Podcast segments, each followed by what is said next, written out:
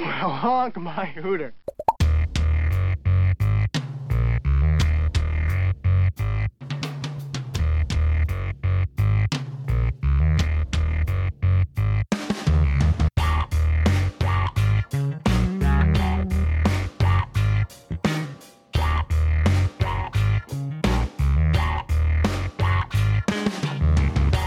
Listening to Pop with Daniel and Ben, a retrospective covering all the best that pop culture has to offer. Let's get it rolling. Here are your hosts, Daniel and Ben. Hello, everyone. I'm Daniel. And I'm Ben. We're coming to you today from the K 12 in Greendale, California. In this episode, we will find the Meyer family and follow along with Lane Meyer a girlfriend obsessed young man whose life is about to be turned on its head when his girlfriend leaves him for the captain of the ski team, Roy Stalin. Lane, out of frustration, depression, and separation anxiety, will make multiple attempts on his life until he meets a beautiful French foreign exchange student who is staying at the house of his weird neighbor, Ricky Smith. She will ultimately teach him that success and language lessons will change his dire outlook on life. Since you're here, we figure you have already seen Better Off Dead. If you have not, however, this is your warning. We are going to be discussing details that will ultimately spoil huge portions of the movie. For the sake of your enjoyment and your pop culture upbringing, we highly recommend you watch Better Off Dead before listening to this podcast. Better Off Dead was released in theaters on August 23, 1985, to less than stellar box office numbers. Once it was removed from theaters, it almost disappeared into obscurity, were it not for the evolving phenomena of home video. Better Off Dead started to gain momentum by word of mouth and went from box office flop to cult film phenomenon. And it only continues to appeal to new audiences and win the hearts and minds of movie lovers everywhere.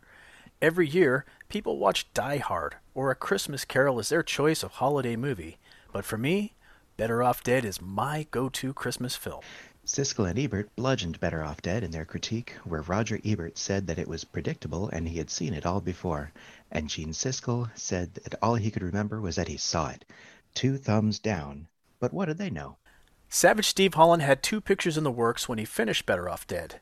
The other was One Crazy Summer, also starring Cusack and Armstrong, with an appearance by Laura Waterbury, who played Ricky's mom. Aside from those three actors, none of the rest of the Better Off Dead cast would make an appearance. One Crazy Summer also featured such talents as Demi Moore, Bobcat Goldthwait, and Tom Villard.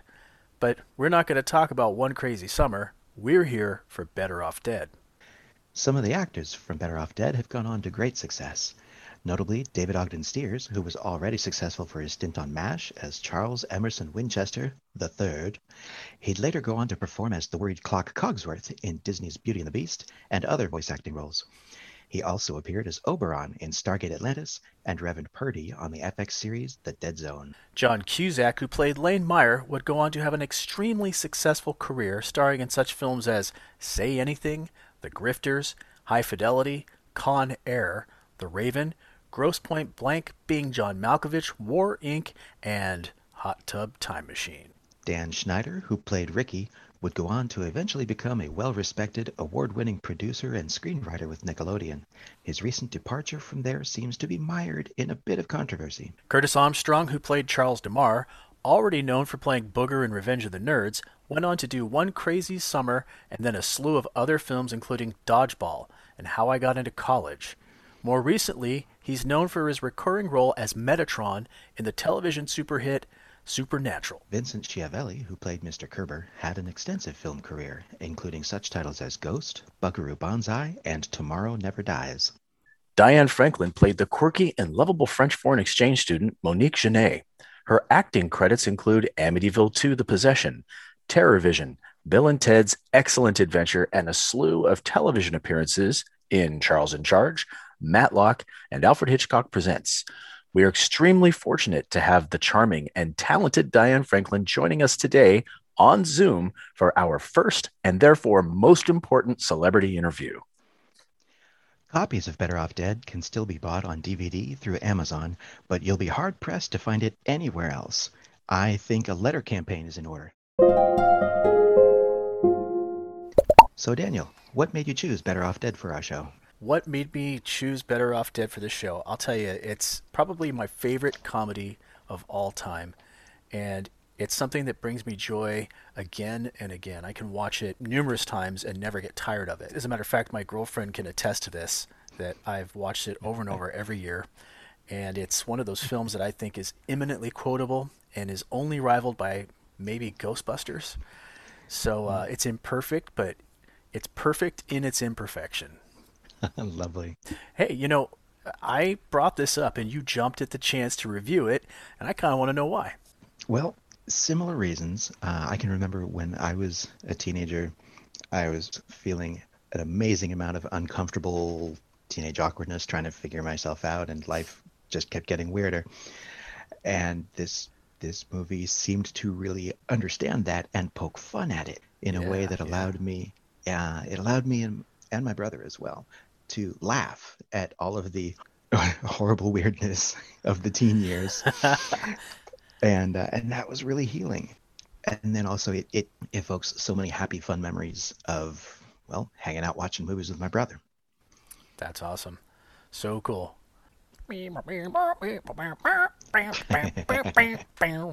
Music segue. I might keep that. All right, so let's talk about Better Off Dead. It's been 35, 36 years since this film came out. Yeah, I can't believe it's been that long. Yeah, I mean, currently, for those who are listening, it's April 11th, 2021.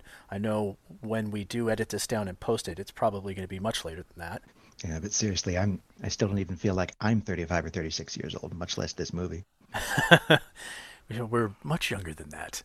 Of course. Yes. So there's a lot of things that stand out about this film. You know, I, let's discuss some of them. We'll, we'll start off with uh, how the film opens. The opening with the uh, the the ladies screaming as she's being carried away by a troll. That's right. You start off, the first thing you get is that cartoon character. She's just screaming, and you get that knight on the horseback, and it's all animated. Yep. Um, it That's so turns out fun. that there was a guy that St- Savage Steve Holland had animate this thing, and he, I just recently was, I, I think I was on Facebook in one of the Better Off Dead groups, and saw somebody posted the animation cells for this. Oh, really? Yeah, I was really impressed. It's like, wow, somebody still has this stuff. How, how fun. Yeah, I mean, it's a pretty cool intro. It's weird intro. It definitely was uh, uh, unusual. Yeah, I guess it sort of fits the theme with Lane being a cartoonist, because you see him do that later in the film. That's right. where he has the troll actually eat Roy Stalin. Yep. Let's see here. Uh, after that, you get the bedroom scene, right, where you've got thousands of pictures of Beth Oh My on goodness. the wall, and um, so we get immediately what what are they trying to cue us in about Lane Meyer? Lane Meyer is completely obsessed with his girlfriend. He is. He's absolutely obsessed with her. The other more subtle thing I got was from this message wise was that Beth might be somewhat of a narcissist because how uh, why are there so many pictures of her? Did he take them all? I doubt it. Some of those look like professional pictures. Of course, maybe we're supposed to be led to believe he took them all. I don't know. Possibly so. Although it is worth noting that I don't think we see him holding a camera ever in the film. That's a good point. Uh, it's a stark contrast to when we see her bedroom, and she's got one picture of him, which she subsequently pulls out of the frame and drops into the trash, so she can replace it with a picture of Roy. So brutal. oh man, it, yeah, And haven't we all felt like that at one point or another? Just dumped me in the trash. yeah. Uh, she dumped me for him, for Roy, for Stalin. Yeah, That's it was. Uh, it, it is absolutely cold-hearted, and uh, you know, it's a funny note on this. I read Savage Steve Holland had actually had a girl break up with him and date the captain of the ski team, which is Oh, what this is about, right? I mean, Yeah. the girl eventually contacted him in real life and right? and apologized and I guess she was like completely devastated by this film. She thought she had ruined this guy. Oh man. So it's a pretty cool story. You can find a lot of this stuff online if you look it up because I'm one of those kind of nerds. I'll look up facts about movies like this and hell that's one of the mm-hmm. reasons I decided that I thought I should be on a podcast like this is because oh, what am I going to do with all this useless information? Let's put it on a podcast. You know, Let's turn it into something fun. what what do we have else going on there? We have the alarm clock that everybody's got, and he's Oh, wearing yeah. his goggles in bed, mismatched socks, which he wears into the shower. Um, He is a bit clueless. he's Uh, clue- he's yeah. hyper focused on Beth, and everything else is sort of nebulous to him. Uh, what's the music? He's got the E.G. Daily song going on in the background, "Dancing in Isolation," which will lead us into how fantastic and underrated this soundtrack is. Now, this particular song, maybe not one of my favorites. It's sort of a really 80s, and I mean really 80s and not all the best ways. Yeah. you got that wanky guitar solo in it, but it, that bleeds us into the next section, which is where the father, Al Meyer, that's his name, Yep. Al. he's in bed and he's fitfully sleeping. And And it leads to has- yeah, it leads to one of the best like at least uh, sequences that tell us what's kind of going on without telling you. They don't have to say anything; they just show you. One of the rudest awakenings, and it and they they definitely show us that this happens again and again. This is pretty much the way he wakes up every morning. Yeah. Well, I I don't know if he throws on his wife's um, you know nightie. What, what do you call that thing? Is it a it's just a robe, right? It's just a very frilly robe, Uh, nightgown. nightgown, frilly maybe. frilly nightgown robe, whatever you might whatever you call it. We'll call it the comedy robe. But that whole scene where he they do the keyboard hit when he opens his eyes because he realizes the paperboy is on his way down the street again. Yes. And is there anything more iconic than this paperboy? I- I mean, this He is a if- force of people- nature. When people remember this film, most of them will say, "I want my two dollars." I want my two dollars! That's right. Right. Always the first thing. So uh, apparently, this is also another uh, autobiographical thing. He had a relentless paperboy, and um, uh, from what he said, the paperboy would actually sit on his lawn waiting for him to get back home. Oh my And goodness. He said, I think it was four dollars or something, and um, Yeah. he'd say, you know, I'm sorry, my parents aren't home. I don't have four dollars. You'll have to come back later. And he'd say the kid would sit out there, and yeah, you know, Wow. I'm ready for my four dollars. So that's kind of crazy. but um, I don't think the kid ever chased him, you know, around or anything. I think he just sat on his lawn and basically stalked him. Well, we can hope the kid didn't chase him the way Johnny chases Lane. Um, so yeah, Paperboy broke all the windows except for one, which leads into uh, the father. Show it shows how completely hapless the father is. Almost everything he tries to do falls apart at some point in this film, right? yeah, Yeah. definitely. So he tries. He stops him from breaking the window, but then when he closes the garage door, all the all the glass breaks again, and now you have a caricature of the father, and you get a first look at the neighbor too, who sees the father, and it's like, yeah, you're a loser. Yeah. The poor father, he, he tries so hard. Uh, it's almost like a they're showing that Lane's a, a loser and his father's a loser, and even though his father's a lawyer, a very successful lawyer, because he's obviously got a nice house, Lane can afford to ski and not have to work a job like a lot of teenage kids do. Yeah. of course, he does get a job later in the film, but uh, I don't know. Um, let's talk about that parent-child dynamic. What's going on there? Oh heavens. Yeah, there's there's a lot of disconnect between Lane and and both his parents. Um, with Al, his father, uh, they have difficulty communicating uh, because, as so often happens in the teen years, the uh, their styles of communicating completely different. You know, Yeah. Al wants to talk to him the way he talks with his law partners. Uh, Lane, memorandum. and Does he, does he talk to his law partners like that? Uh, I- I, Memorandum. bet- I suspect they probably bandy about the word memorandum at least. they might send it to each other on notes. Uh, If he Right. says that in person, that is just so weird. Maybe he's, perhaps he's not exactly a trial attorney. Uh, he's, he's one who's better with the paperwork. Maybe he's more of a try over and over, attorney. Who knows? yeah. Uh, They have very awkward. But the, you're right. Difficulty talking. That that whole communication issue pops up when he's got a book later on on how to communicate to his kid, and he's highlighting sections, you know, Mm-hmm. and uh, it's fantastic. and he is awkwardly misusing every phrase that he finds in the book Yeah. uh, in, Yep. in furtherance of the absurd comedy of the entire film here. right off, on.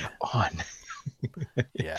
You kids in this disco thing. Disco, come on, Dad. Yeah. You're Totally. really bringing me over, man. to this day, I still don't know what that phrase should be used for. Uh, yeah. Um, yeah. Uh, and, who knows? Um, so yeah, the communication issue. I guess this all is part of his self-image, uh, Lane's self-image. He doesn't really succeed at anything, and he talks about that. Like when Monique wants him to fix the car, he talks about building a was it a birdhouse and wood shop and having the fair housing Birdhouse. committee con- condemn it. This guy Yep. obviously just fails a lot, and Yeah. uh, it's sad because you know this is well, it's funny sad. right. It's, it's it funny because it's not real. yes. uh, the one thing he's good at that we can see right off the bat is skiing. Yes. Um, Very masterful at skiing. and when he tries out for the ski team after meeting Stalin and Stalin, Ah. you know, kind of gammon on his girl, hmm uh, he would have made the ski team if Stalin hadn't clicked the watch late. That's right. So Definitely cheated to get Lane out of the picture so he could move in on the girl. exactly. So even when Lane succeeds, he fails. That's another important thing to kind of pay attention to here. Yeah, he's got a very strong Charlie Brown effect going on. Oh yeah, that's a good point. Ah, who would be Yeah. Lucy? Not Charles, maybe Charles. Even though No, Char- no. because Charles is a support system. Charles would be more like Linus. Yeah, I guess so. Yeah, and uh, and fake drugs would be his security blanket. Indeed. Uh, so yeah, let's see. Um, the parents again. Let's see. We got the dad wanting him to fix the car, Mhm. and the mom uh, making these horrible concoctions in the kitchen. You see, it's got uh, raisins in it. You like raisins. Oh, terrifying food. which again is another semi autobiographical thing. Apparently, uh, Savage Steve Holland's mom had also, um, I guess she would get recipes out of Harper's Bazaar or some some book. I can't remember exactly which one it was. She got it out of, and this is another thing I looked up online, Uh-huh. I'm, I'm just going from memory right now, so this is, may not be that great of a story. But right. um, she would he would say that sometimes her excuses for why the food didn't taste right was that she forgot an ingredient or or they didn't have the ingredient. So oh dear. Yeah, at one Christmas, I guess she gave she really did give him uh, TV dinners as a My Christmas goodness. present because he liked the peach cobbler in this one. so again, a lot of autobiographical content made it into this film, and uh, it, like it's the whole thing's not about him, but I think it's great that he included all these like you know depressing moments from his life into a humorous film. Yeah. Well, you, you put little bits of reality in there that helps give it uh, helps give it relatability. Yeah. So um, you've got his creepy neighbor Ricky, uh, and with Ricky and Mrs. Smith, right? So the Smith family. Yep. Uh, Mrs. Smith is that obnoxious, like 1960s looking, you know, like it's the 80s in this film, but it doesn't look like her outfit changed since the 60s. You should not upset Mother. It's so true. Oh God, you know the horrible hairstyle and the the long cigarette and you know glass of wine in the other hand kind of thing. And Yep. then you got her loser son Ricky, who sits around the house crocheting all day. and and snorting nasal spray like it's a drug. He snorts nasal spray. Do you know I can score some? Thank you, Charles DeMar. Yes. Yeah, absolutely. So you've got this family, and they take in a French foreign exchange student whose first appearance, I mean, she's wearing a dress shirt. I think, you know, who knows what else. And a Yeah, that's left to the imagination. hat. It's Yep. a Dodgers hat, you know. Well, we'll forgive her that, but you know. yeah. Um, anyway, that's like a big plot point in this film is that she, you know, she came to the states. The only thing she wanted to see was the Brooklyn Dodgers, even though they're in That's L.A. right. Yep. Go figure. Um, but it's cool because that also points out her quote unquote foreignness, right? Mhm. That she doesn't realize Brooklyn and LA are two different places. That's right. It's a nice little understated way to show that she's a fan of something but doesn't totally understand it. So yeah, we got the disaster family there. You got Monique, who eventually becomes like the savior. She, She is indeed does. she's a strong female character in 1985. Was it 1985? 85, yes. Holy crap. I mean, that's a little forward thinking. Very much so. Yeah, I Um, mean, if you think about it, the girl rescues the guy in this film. Which is a fun turnaround from what's going on in the little animated intro. Yeah. Well, he didn't really rescue her in the intro, though, did he? No, certainly didn't. He ended up getting eaten by crocodiles. yep. so, um, yeah, Beth dump, dumps him. He tries to kill himself a couple times. Um, we have how many was it? Four, four attempts that he made on his life in the I film. think it was I think it was four. Tries to hang himself in the garage, and then his mom ends up pushing the door and knocking him off the trash can. Yep. Um, he hadn't even been to New York City, you know. yes. Um, Uh, then there's the lighter fluid. the lighter fluid where That- Ricky's mom blows up, which is Oh my one of the best. It com- leads to one of the best quotable lines in the film. Yeah, I'm real sorry your mom blew up, Ricky. You see, she looked fine as long as she doesn't eat spicy foods for a while. Yep. Um, My brother and I still hate each other with that one. It's great. Yeah, you pull out this, you pull out the salsa at dinner and Yeah. A little bit of some some moonshine, or in his case, what was it?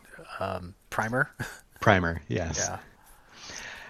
And then there's the uh, the car with the exhaust in the driveway. Yeah, he tries to kill himself in the car. This was after being on the is- phone with Beth and Oh, gosh, having yep. the whole um, size comparison between Roy Stalin and him, Mhm. which was a, you know, um, what's the word for that? It's a euphemism. Subtle. Subtle, like brick. A giant teddy bear, bigger than you. yeah. and here he is looking at this teddy bear that he got her that fits in the palm of his hand. Yeah. Uh, that is a complete euphemism, and it's If ever there was one. yeah, it absolutely demonstrates his self-image versus that of Roy, who thinks the world of himself. Yes. Yeah, so this leads into like let's see here. We've got Beth breaking up. You've got Monique moving in next door. Um, I mean, the the saving part of this happens actually much later in the film. You've got kind of Lane running around doing all this crazy stuff. Um, oh, the fourth attempt. That's where we were. We were talking about the attempts on his life. The fourth one was That's from the right. bridge Yeah. Where Charles comes up and puts a helping hand on his back, which sends him flying off the bridge and into a dump truck. And it leads to another one of the best lines in this film, which is Man, now that's a real shame when folks be throwing away a perfectly good white boy like that. that's right. you know, they stole that line for another film. Is that Um, right? Yeah, what was this? It was Charlie Sheen and somebody. What was that movie? It was that they were garbage men. Do you know what Ah. film that is? Men at Work. It was Men Charlie Sheen and his brother Emilio Estevez. Yes, that's it. You're absolutely right. They, s- I remember watching that movie, going, "Hey, wait a minute! You stole that from Better Off Dead." Bastards. Anyway, so let's talk about the major antagonist in this film, which is Roy Stalin. Buenos dias, Roy Stalin. How you doing? Roy. Roy, yeah. Uh, this is one of my favorite like antagonists in a comedy because this guy is a class A jerk all the way Oh, yeah. around, all the way around. And Front uh, to back. oh my god, his first moment, you know, uh, your skiing will be judged on your style. You know, the way he even words his lines. It's just dripping with this assholishness that is fantastic. You Yeah. know? Your time will be gauged along with a rating of 1 to 10 on your style, which will be judged solely by me and my vast expertise of skiing technique. You'll make a fine little helper. What's your name? Charles DeMar? What? Shut up, geek. So, and and it's interesting to know that he got this role. When he got this role, he was he had gone into the audition process, and in walks Savage Steve Holland, and I I don't know the exact, you know, logistics of this, but um, I guess Savage Steve Holland went up and sort of cut in front of him in line or something because he's going to talk to the casting agent, and uh, Dozier, Aaron Dozier is the guy who plays Roy Stalin, Okay. says, "Who's the chubby fat surfer?" you know, something of that nature. And Steve Holland turns around. He's like, "Who's this guy?" And they're like, "Oh, he's here for Roy Stall." And He's like, "That's that's you got the job." so being a jerk got him a job in the film, and it worked out perfectly. Lesson learned, kids. Be a jerk. It'll get you ahead in life. Oh God, if that's just that wasn't true. I know. You know, the funny thing is, is he's a complete jerk, and Beth, of course, what a hunk. I mean, yep. She sees none of the personality. She sees all the flash. well, hey, you know, he's more popular, drives a better car, you know, And I think it's in my best interest if we see other people. yeah, Listen, Lane, I think we should talk. We've been seeing an awful lot of each other lately, and I really think it's in my best interest if I went out with someone more popular. Better looking, drives a nicer car. God, you know, this it's just there's so many perfect little moments in this film. There's also a lot of little flaws in this film, but they don't matter because the rest of the film makes up for it. So we were talking about the mom and her cooking, hmm and this is important because some of the cool little sight gags happen because of this. Starting with the bacon. Oh, my heavens. Oh God. Yep. Bacon like I've never seen it. Yeah, yeah. You didn't like all the grease from fried bacon, so I boiled it. Now, if you've ever hmm. boiled bacon, it doesn't turn green, so I don't know what the hell she did with it. but that was pretty awful. yeah. Fearsome. She There's another the- point where she's she's fighting down a waving octopus tentacle yeah. to get it to stay in this enormous stew pot. I mean, obvious animatronics, but it's just so absurd, you know. Yep. And she's so good at like not breaking while she's doing it. And uh, from what I read, is that she was a pro. Whenever they were doing these sequences, everybody Oh, else yeah? would be in stitches, and she never broke. Oh my goodness, that's awesome. So, uh, God, kudos there, right? I can imagine it would be I would have a hard time keeping a straight face. Yeah, the the big scene where that happened was the the Jello jelly thing with the raisins Yeah. when she's plopping it down. Apparently, they had to reshoot that 25 times because everybody was cracking up so much. Uh, Savage Steve Holland couldn't watch it. He actually had to get under the table. According to him, he had to get under the table when they were filming this scene, and she never broke. Everybody Oh else was dying. That is So- impressive. That's something to keep in mind when you watch this movie again. When you watch that scene, that was the good cut. oh. I'm definitely gonna have to go back and watch that scene again. And I think that highlights one of the one of the nice things about this uh, that I think is easy to miss is that Lane, for for all that he's going through this super surreal period of life with crazy, awkward, horrible things happening, he's he's got his family who loves him Mm. as as flawed as they all are his his dad cares about him his dad is trying to figure out what to do to to be helpful to his son yeah. you know i, I want you to re-engage in the ritual act of dating um and Joanne his- Greenwald. oh heavens and his mom okay yes she her her her meals wind up being various levels of terror yeah. but they start from a place of she she decided to make this thing with raisins because he likes raisins Yeah. she's she's trying Yeah. um or at least we can excuse her. well yeah Yeah, I mean, she's when she's vacuuming, she doesn't even notice that he's hanging himself in the garage. Let's remember that. Indeed. he tells her that Beth broke up with her. Sorry, broke up with him. With him. And she says, uh, "Oh, that's nice." You know. So Yep. mom, even though she does love him, she seems very, very out of touch with him. I mean, but she's out of touch in general. Because I think about the Christmas present that she gave her husband, It's real aardvark fur. right? Oh golly. Yep. Uh, another great moment, and this is one of those pictures that I have screenshot that I that I use as a uh, profile pic or a backdrop pic on any of my social media. Uh, that's it's a good one. Al Meyer standing there in the aardvark fur coat. Gee, Yes. honey, this sure is warm. Warm. It's made with real aardvark fur, and here's the best part: the hood. so he puts that silly hood on, and you know, and up comes the aardvark head. yeah, Suddenly everyone, you're transformed. everyone's going to be wearing one of these this year.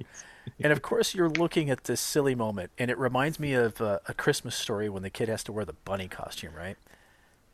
And Ah. it, you know he's forced to wear this bunny costume. You've got this moment where Al, he's got to humor his wife and wear this stupid coat, right? Yep. Because she, this is something she thought of for him, and obviously put a lot of time and and effort into getting him this coat. And it's just so stupid, you know yes. and she's got her reindeer coat on and um, you know after everyone will be wearing one of these this year because nobody will after lane kill, tries to kill himself the fourth time Driving third, through the, third or fourth time driving through the garage through the door garage door. he's standing there he sees his neighbor trip standing there looking back at him wearing the same coat Wearing the same coat. so apparently everybody will be wearing one of these this year Yep. yeah After we were perfectly set up to to be thinking to ourselves, there's no way anyone's gonna wear that. yeah you know what i'm getting you for christmas this year right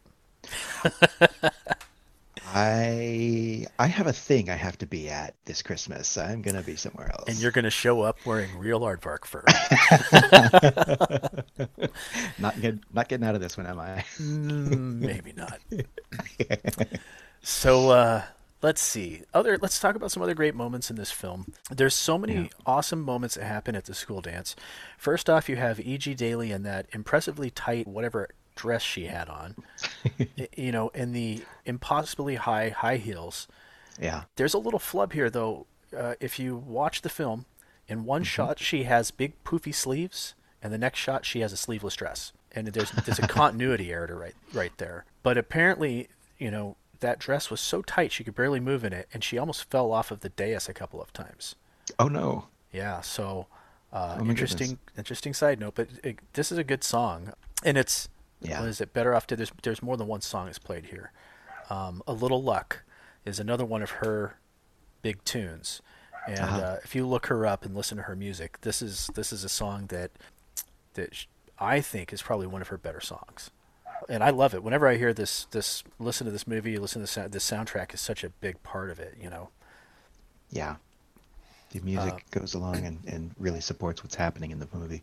Oh, totally. Moments in the dance. What do you recall? What pops out to you? Oh my goodness. Well, there is uh, there are a number of things. The first one I'll mention is uh, the dramatic entrance of Ricky Smith. Almost like a scene from a western when when the uh, the doors to the saloon slam open Yeah. and everyone stops and turns. We've got Ricky Smith. The doors to the gym slam open. Kathunk. It's so absurd. and there's he's backlit. I I don't think it was quite a lightning flash, but he's backlit, and the sound is almost like thunder. And he's he's standing in a heroic pose, which for him is a totally new thing. yeah, it's it's a He's feeling like a million absurdist bucks, moment. Yeah, he's at the, he's got Monique with him, of course. You know. which would make any teenage boy feel like a million bucks for sure. Well, there you go. The next thing, let's see, at that dance, one of my favorite moments is when uh, Stalin comes up and makes the crack about, you know, you better shave her before you take her home. Right, and he's saying this to Lane while he's standing there talking with Charles. Yeah, Lane and Charles. You're right. So there's no her there.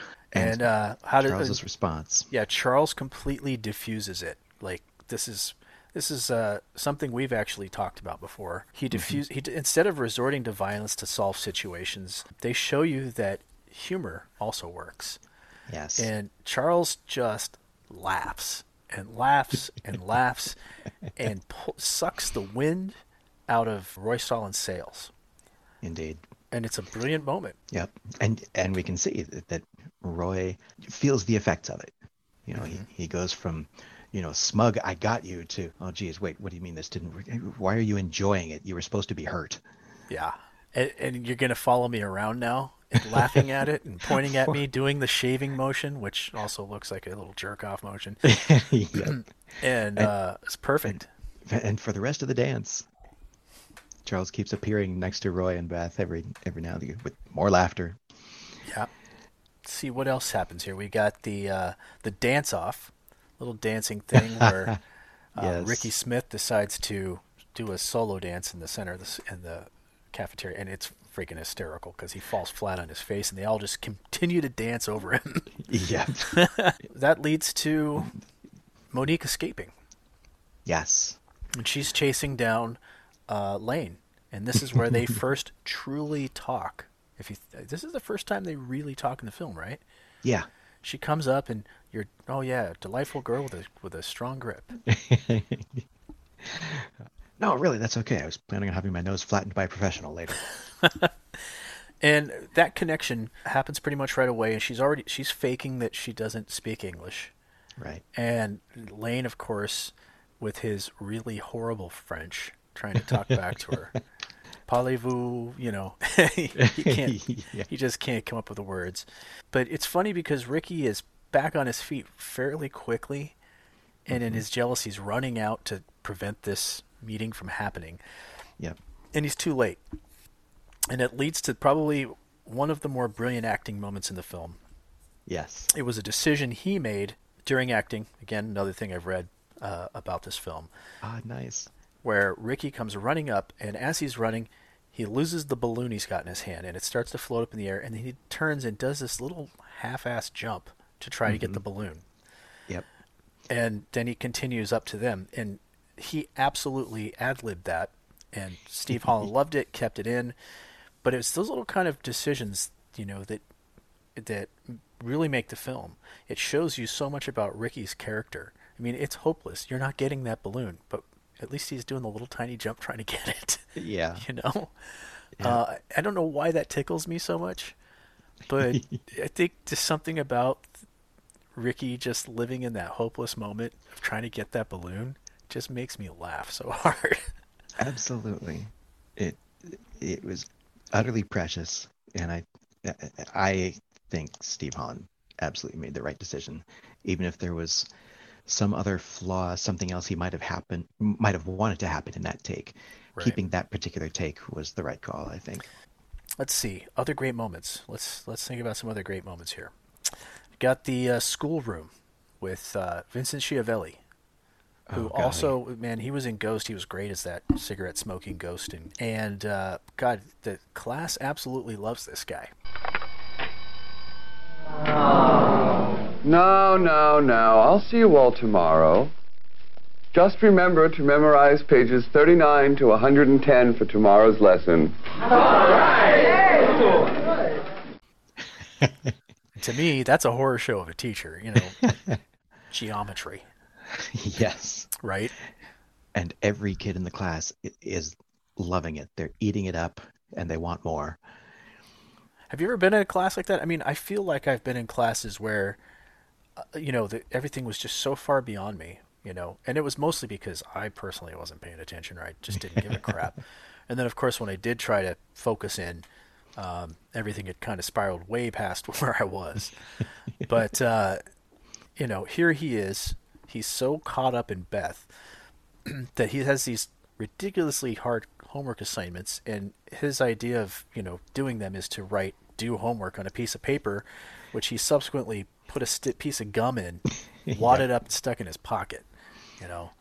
Um, And then again it stayed. yeah another indicator of where his head's at right? Yeah. yeah what's the teacher's name? I don't remember the teacher. Oh, goodness, I'm not remembering it right now. Yeah, I don't either. Mr. Kerber. it kerber that's it Yes, and he is he is so joyful in his in his presentation of three and four syllable trigonometric terms, some of which aren't really even real words. Um, and uh, but that just you know that that highlights the uh, surreal feel of what's brought on by the anxiety of being in a class where you really don't care and your your mind is somewhere else, but the class keeps happening around you. Like, yeah, and then like you get called up to the board, Yep. and you are totally unprepared. Mr. Meyer! Please join us at the blackboard and show us your solution to this paltry geometric dilemma. It's, it's almost worse than getting called up and you've got a boner, right? but uh, because that was always a fear of a young man in the early teens. It was like, geez, don't call me up to the board right now. oh yeah. Yep. Random. Anyway, so yeah. Anyway, so they illustrate even more. And I love again they they use uh, visuals to convey the feeling that this character has. And one of the visuals they use is he's standing in front of the chalkboard ready to do this problem, and then they shoot it from the top with this forced aspect ratio, and the the chalkboard looks like it's ten feet tall. Yes. It's And- brilliant. And I, I can remember that exact feeling. That rang so very true. So yeah, it, it was it was both painful and funny to watch. Another great line comes out of this here. Uh, it's at the end when Mr. Kerber asks Wayne to stay after class, and he wants to take out Beth. And this happens to him a number of times.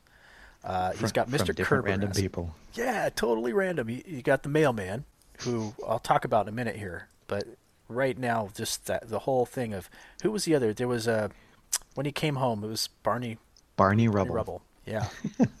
speaking to him from out of the television set. So yeah, he's being asked by all these people, you know, that they can take Beth out. Now, is it in his head? The Barney Rubble thing suggests that it's in his head.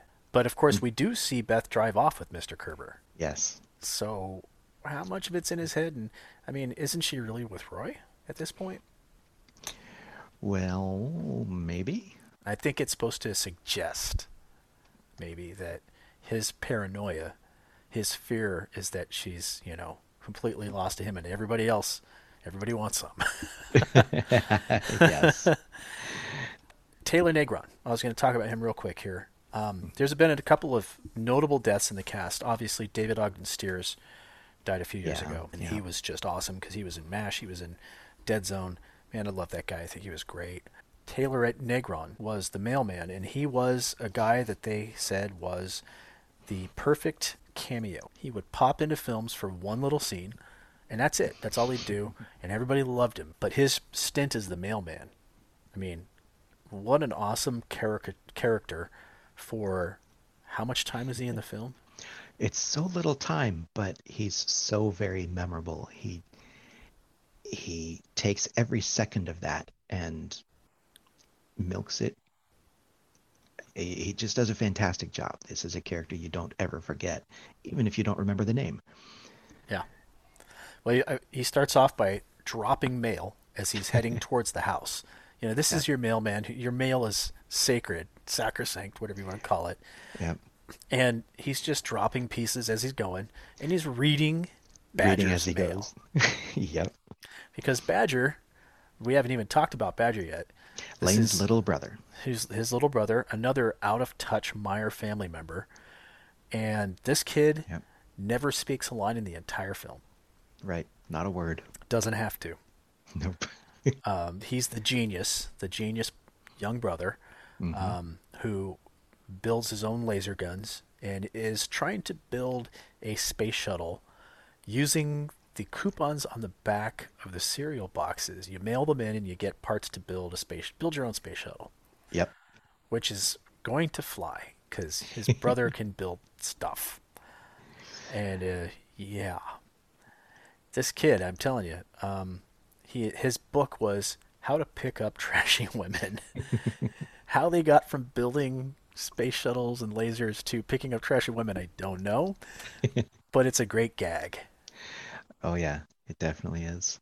And uh, Lane comes to his brother's defense.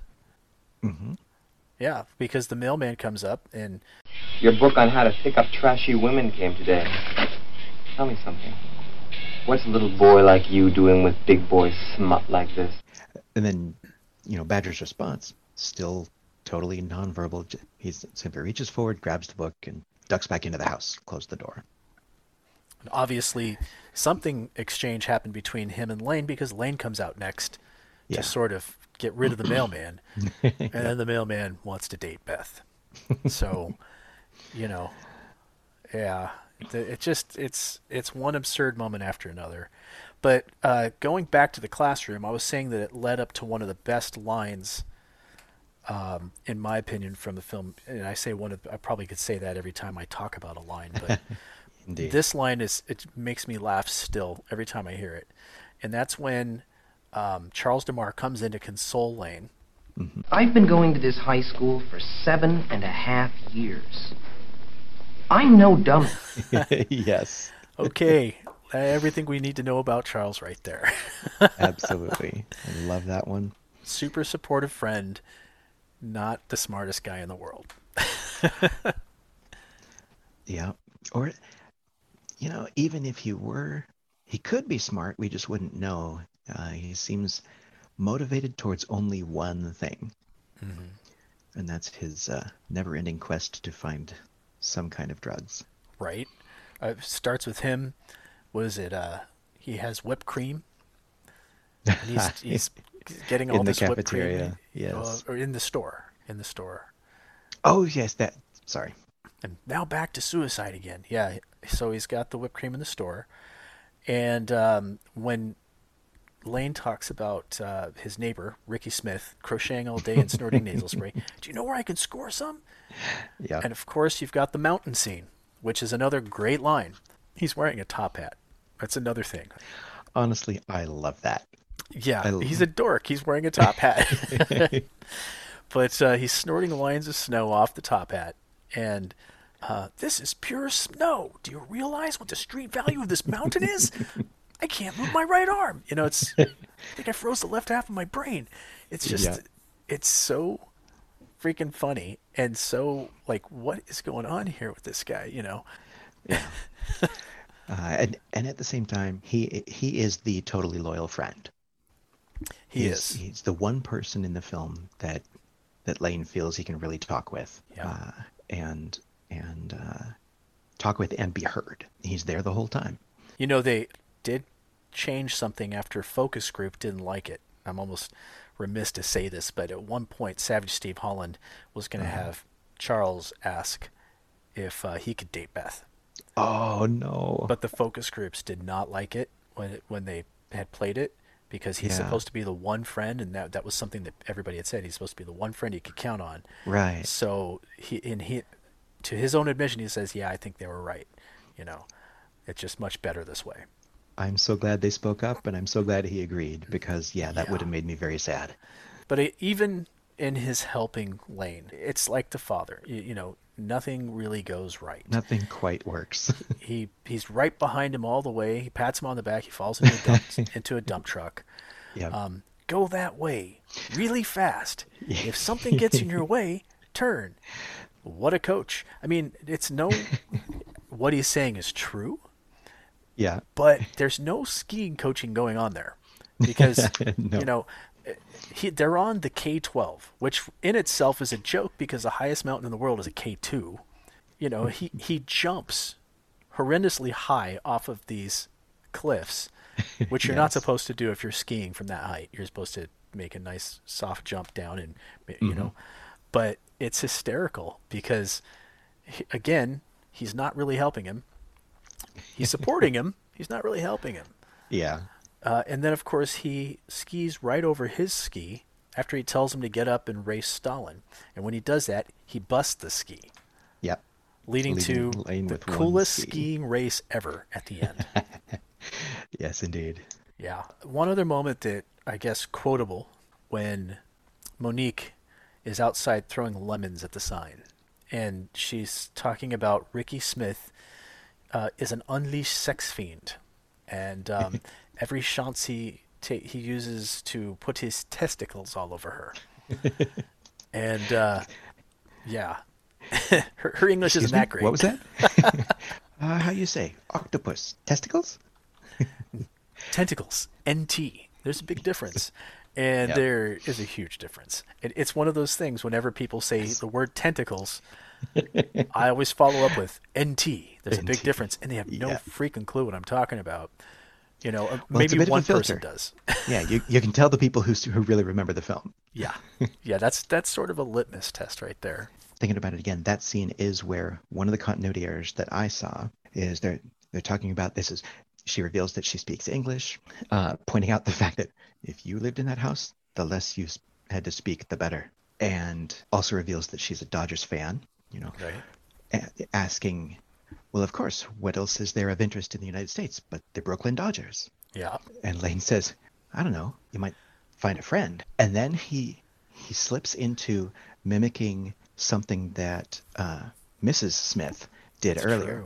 Yeah. grabbing Monique by the cheeks and saying, "You know," and with Friend. Myth, yeah, friend. If this is the very first moment that Monique has revealed that she speaks English, there's no way Lane could have known that Mrs. Smith did that. Right. He wasn't there when she did it. Of course, they- she may do stuff like that, but I just don't. I think you're right. When would he have seen that? Yeah. So I think that was that was a moment that uh, I think something that that you had mentioned to me once is that it's very clear that these the scenes were definitely not shot in order. Yeah. Because I, I think someone might have caught that. Yeah, one of those moments is when they are working on the car. Um, Lane says, "Oh no, Stalin! I have to race Stalin," and uh, he says his girl left left him. She's asking about how, why he's trying to kill himself over some girl, and he brings up Stalin and that she left him for well, she just sprayed ca- coke all over the guy in the cafeteria in the previous scene. So it's she knows already who Stalin is. So yeah, that's that's definitely one of those moments where you feel like, yeah, this movie was shot out of sequence and it wasn't completely edited together correctly to account for that. Very minor, and they definitely do not take away from enjoyment of the film. Uh, and also, I have to think, you know, I've never been, I've never been the director, I've never been the editor. I'm Mhm. sure that they did catch a whole slew of things that that we haven't seen because they because they caught them, didn't make it into the film. So certainly not trying to pick on anybody. It's just little things that are kind of fun to notice. There's a couple of things here, continuity errors. One of them is during the final ski race, the sun alternates back and forth between midday, late day, and completely overcast in the span of less than 10 minutes. yes, it does do that. Yep. Well, Lane trips on the skates and accidentally pulls Chris's cheerleader outfit down around her ankles, exposing her underwear clad body to the cafeteria. In mm. the next shot that shows the outfit, it is away from her body, closer to Lane, not near her feet. If Lane had actually pulled the outfit from underneath her skate clad feet, she would have tripped. yes, indeed. Uh, Lane's can of Diet Coke appears and disappears during the slime meal. I had never noticed that. All the times I've watched it, I never caught on to that. Oh my goodness. The color and the design of the steering wheel of the station wagon Lane is driving changes immediately after the crash. uh, do we have a stand-in car? I believe we do. Um, when Lane and Monique escape the mountain at the end of the movie, they are clearly without skis and poles. On the LA highway afterward, white skis are clearly visible on the rack. yep. Uh, when Lane breaks his ski, it's broken upwards, but when he takes it to the shop, it reverses direction to point downwards. Lane is sitting in class, pulls out a folded piece of paper out of his pocket. This is one with the gum in it, right? Oh, It's yeah. clearly wrinkled and has a wad of gum in the middle. Later, he holds up the piece of paper, smooth and no sign of gum. oh, and this is the one I pointed out. Here it is. Uh-huh. During the scene when Monique and Lane are in his garage working on his car, the lettering on the tires. No, this is not it. Sorry. The lettering on the tires changes position in each shot such that the tire manufacturer name uh, on the tires is always visible. The tires appear to have been turned between each shot to make sure the manufacturer's name for product placement appears correctly. Aha. Da, da, da. Oh, there's another good one in here about as Lane and Monique in the newly fixed Camaro drive up to the car with the Ree brothers and their dates. The wide shot oh. shows Oh. the foursome noticing and looking over at the Camaro. However, in mm-hmm. the next shot, they are still chatting amongst themselves and haven't seen the Camaro yet. This one I've noticed. Yeah, I had noticed that one too. And we haven't even talked about the the brothers yet. We haven't. They they sort of take surreal to a new level. You've got them driving around in this itty bitty car with a set of public address loudspeakers on top that are almost as big as the roof of the car itself. And, What's uh, going on there? It seems like this is all they do. They they roll around looking for chances to race. And and of course the one brother these are two brothers who appear to be Korean, I think. I think so, yeah. And the the one who is riding in the passenger seat is continually speaking out through the loudspeakers just as if he were Howard Cosell, yeah, that which may not mean much to people wow, to most people listening today, in fact. Uh, yeah. You know, but uh, the- think about it. Kids today would probably have no idea Uh, that, who that is. They'd have to run to Google and find out. Uh, but the, the most famous sports announcer of easily two decades, possibly three decades uh, back at that time. Uh, the wide world of sports, which n- no longer exists, kind of like ESPN today, was set up to cover every sport that they possibly could. Yeah. And Howard Cosell, the voice of the wide world of sports, chasing around Lane Meyer in order to get into street races, completely smoking him every time with with a 20-year-old Toyota Corolla being weighed down by this colossal speaker system. Well, I mean, to be fair, he he would win because Lane was not paying attention to his surroundings. Lane Ah, runs into the back of the Pig Burgers car, right? And then he That's he's in reverse because he backed up to the light and he Yes. backs into the Pig Burgers guy Burger guy. again. You know. Um, Pig Burgers guy has pretty bad luck on the roads. speaking of the Ree brothers, but Mm-hmm. the one who spoke Howard Cosell was Yuji Okumoto. I hope I'm saying that correctly. But um, he was the antagonist in The Karate Kid Part 2. That was the big role he got after Better Off Dead. That was where most people first noticed him. Yeah, I guess he was in Inception as well. Um, I don't recall that film all that well. I Um, don't either. I, I recently watched Cobra Kai, and he made an appearance in that, which was Ah, pretty cool. neat. Yeah, Yeah. so he does come back. Uh, he learned to speak Howard Cosell for Mm-hmm. the part, and he actually spent a long time, uh, according to him, watching all these old Wild World of Sports to learn how to talk like Howard Cosell. Like Howard Cosell. Okay, cool. And that's what got him the part. Only by the time they edited it for the film, they brought in Rich Little. Oh gosh. Yeah. How heart crushing is that? Like I did all this work and you're going to bring in somebody else to do it. I mean, Rich Little was a great, very well known comedian, and I'm sure they're like, "Oh, look, we got Rich Little. We got to use him." Right. You know. And he certainly did a fine job, but but I agree. Yeah, that would have been disappointing as as the actor. Um, on the other hand, still happy that he had had a credited part and continued to get work after that. Let's see here. We've gone through most of this film at this point, at least the stuff we wanted to talk about. Um, Yeah. There's so I mean, really, if you we wanted to There's get into so like a more details. psychoanalysis of this, we could go on for for a long time. but we'd also, you know, we want our viewers to enjoy this, or viewers, our listeners. I guess they're not Yeah. viewers. Well, they're- Although at some point we'll post stuff up on YouTube where Yep. there might be pictures and fun little things. Uh, let's get to the end of this film. You- Yes. You have the one ski race with Roy Stalin and Lane Meyer. And Lane Meyer and Johnny. And Johnny, the paperboy, The uh, who has outfitted his bike with skis, so he can get two dollars. He's clever, he's industrious, and he is so brutally determined.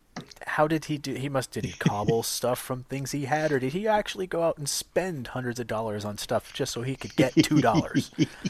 right. That's an excellent question. Lane gets a five second head start on Roy in the race, and they they used syncs, they used synchros, so they're timing it, which means that when he wins the race by a fraction of a hair, he actually lost it. but here's my addendum because I've read this many times online. People say, "Oh yeah, he he actually lost that race. He was skiing on one ski, so there is a handicap." so he did win the race. Ah, all I right. can test that. If anybody wants to fight me on it, you don't know where to find me. um, uh, so he wins that race, and Mm-hmm. first thing that happens is he leans over and kisses Beth. Uh, well, Dude, what are you thinking? yeah, seriously. Although I think it's important to note that um, he's only able to do that because what is Beth's re- reaction? Oh, yeah. She instantly forgets all about Roy and flounces back over to Lane. You really are the best. Yeah. But here's this moment where he's kissing her, and Because the- he's the finally brothers- gotten what he thinks he wants. Yeah. The, the brothers come up. It's the brothers that make him realize it. You know, what inspired this transition, this transformation that we see here today? Language lessons. Yep. And if I were to retitle this episode of our podcast, I might say language, Language lessons. lessons. Because That- that is the theme that kind of pops back up, and it's what really is the driving factor for his transformation and how Monique saved him. Yeah. In fact, I think it would make it an excellent subtitle for the. For the I think we're going to go with that. Sweet. Haha. All right. I have contributed. yes, you have. All right. So, um, yeah, they they pan out at the end. They're down in L.A. at Dodger Stadium. Which Dodger Stadium. how the hell did they get that car on the the diamond? I have no idea. We will just gloss right on over that. We're just going to say Monique has some special powers of persuasion, yes. possibly because she's French. Who knows? Actually, the real Diane Franklin is is actually German. Ah, okay then. by heritage. Uh, she's played many parts, but I've seen interviews with her, and um, she is a really good at the accent. I think that's what got her the part to begin with. Um, Okay. And she's actually a German girl. All there you go. Very, very nice. The camera pulls away. Camera pulls away. Camera pulls away as as they're having their their happy moment, realizing that they've found each other, sitting on the hood of the, the car in Dodger Stadium. With his camera sax. pulls away, and what do we see? Two dollars. Johnny is You don't hear two dollars. after him. You just see him. You just see him, and he's he's right, and somehow he has gotten into Dodger Stadium with himself and his bike, and he's he's riding up there. He's gonna get that two dollars. Oh, actually, that's perfect that you brought this up because as they're panning out, we hear mm-hmm. the song "With One Look" by Yes. Rupert Hine, and I forgot to mention this earlier. It is very important because Rupert Hine contributed so much to this soundtrack. Um, Here's another person I just found out recently that he had passed away last year, Oh, and sad. it's very sad because uh, it, you know I really he's somebody that I've really liked mostly because of this soundtrack, and I hadn't made the connection. Oddly, normally I make this connection right away with things. My mind tends to remember names and, and places and things like that really well. Uh-huh. But Rupert Hine also produced a lot of music that I liked growing up, including Howard Jones. That was one of his big ones. And Ah. I, man, I could show you a list of things that he produced, and you'd be like, "Oh my God, he was involved with that." Oh, now it all makes sense. Wow, cool. So the music on the soundtrack, he had a lot to do with. Martin Ansel sang the song "Shine," which is the one when they're skiing on the slopes, Yes. uh, which is a brilliant song, but that was also produced by Hine. Uh, Uh-huh. You know, like to get to know you well features in the soundtrack, Mm-hmm. which was also produced by Hine. Uh, I think the exception might be E.G. Daily, and uh, for some reason I have a feeling like he had something to do with production of her songs as well. So he is the glue that held the soundtrack together, and we sadly lost him. Um, I had written about having him on the podcast, not realizing this, and his wife wrote me and said uh, that he had passed away, and that uh, he's the music from Better Off Dead is still sought after, and it's a it's a big favorite, and she was very appreciative of us writing. So, um, Ah, well, nice. yeah, I, I think maybe on our page, once we get the website up, because it's actually under construction right now, um, we should have a little tribute to uh, I Rupert think Hine. that's an yeah, I think that's an excellent idea. We should do that.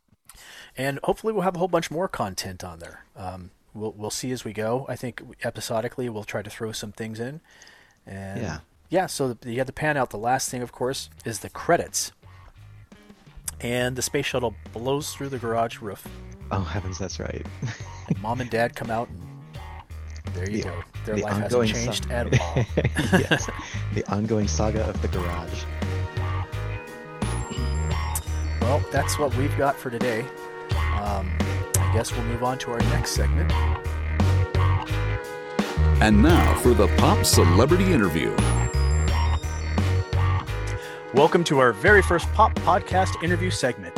Joining us today is the charming and amazing Diane Franklin. Hello, Diane. Hi, how are you? Bonjour. Bonjour. Um, Bonjour. Yeah, Bonjour. mercy. That mercy buck. I don't know. Um, Merci buckets. Merci buckets. French That's fries, it. French bread, Peru.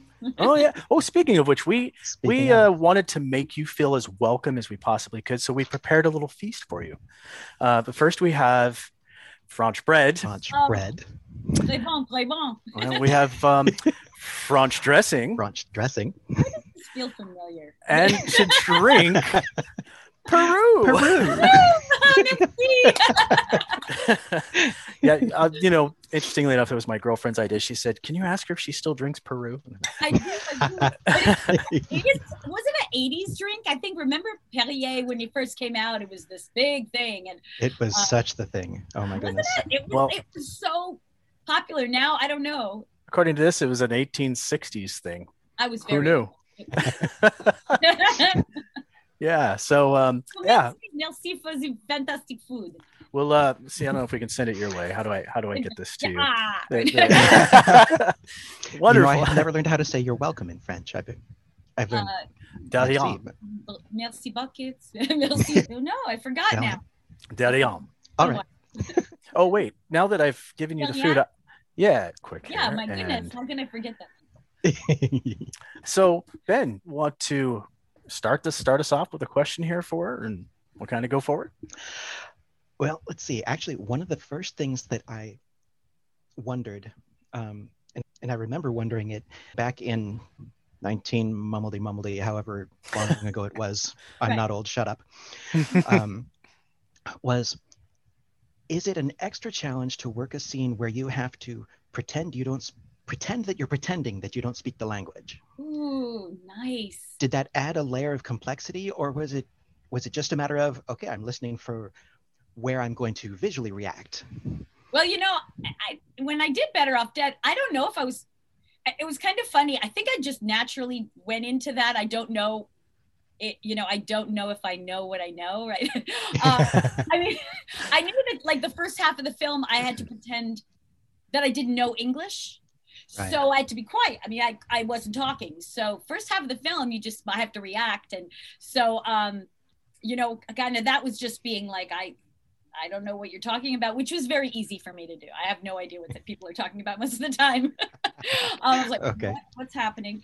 Um, no, but uh, so to play that character, um, yeah, the first half of the film, I was like, I don't know what, what's going on. But then the second half of the film, I know exactly what's going on. And I actually say, you know, this dockhead, uh, how you say, Ricky. Yeah. Uh, he, uh, you know, goes after me and, uh, you know, it's terrible. And he's got his uh, tentacles all over me. NT. NT. No, Big difference. tentacles, testicles, I don't know, something. Yep. I, I never got it right. So, um, but it is true that you know, I, when I did the film, the first half I had to play very innocent, um, and it's cool because you, I think, I think you don't know. You think I'm just this girl who doesn't really talk that much. So I think that's what makes it so fun when I finally do say something, and I do speak English. Um, I Yep. do speak English, very good Mhm. English. Um, Yes. I think that's really fun for the audience to discover that this girl who's quiet is not as innocent or or not that you know unintelligent she's intelligent and i i will say this there are a lot of girls out there who you may think are very shy but I'll tell you, they have opinions and they may just not be telling you them. So watch out for those shy girls. And I think that's Mm. what's really nice with Better Off Dead is Monique trusts Lane and she she just um it is your friend, your first friend, you know, and I Yeah. think that's so cool. Um, but I also will say she kisses her friend right away, right? She does. She's like, Oh, you're my friend. And she kisses Yeah. him and I'm like, that's the French way, I guess. Yeah, I thought that was just a French thing there. Uh, a French thing. American girls, I don't know if they would do that. Oh, you're my friend, and I kiss them. yeah, because that would be a Right. signal. That never happened for me. That would that is not quite the friend you imagine, you know. So. Nowadays, empowerment's such a big thing. Female empowerment and and, and Mhm. telling everybody that women are empowered. Whereas Better Off Dead, in my opinion, the hero of the film was Monique. And I want to know how you feel about that and what you think of Monique. I'm going to tell you that when I got that role, that was the first thing that hit me was I'm finally playing a girl who is independent and uh, it, it, and has no problem express, expressing herself. I also felt like it was one of those roles. I was so fortunate because I wasn't playing a tomboy. I was just doing things that guys do. Mm-hmm. And that to me was a, there's a big difference Yeah. because up until that film, all the films I had seen in the 80s, if a girl was like, you know, sort of like wearing pants and a vest and like, if she, you know, wearing that stuff, I would have thought that she was a tomboy. Right. And I wouldn't have seen the femininity, femininity. I mean, I'm not saying, look, there's some girls who are more masculine than others, and that's awesome. But I didn't see represented a feminine girl who was also doing masculine things. That's what I Yeah. didn't see represented. So Better Off Dead, what I really liked about that character was I was able to stand up for myself. I could uh, verbally, um, you know, I could fix a car, be athletic and ski. Um, I could uh, help Lane with his problems. Um, I was brave. You know, I told him to get over his fears. Mm-hmm. And I think that is, and then I also could dress up and go to dinner and and be very feminine as well. And I mean, I like baseball. So I think that, you know, I think for me, when I look at that character, what I love about it is that I, I was a more, a very well-rounded uh, girl, gender, gender appropriate. Now, I will say this.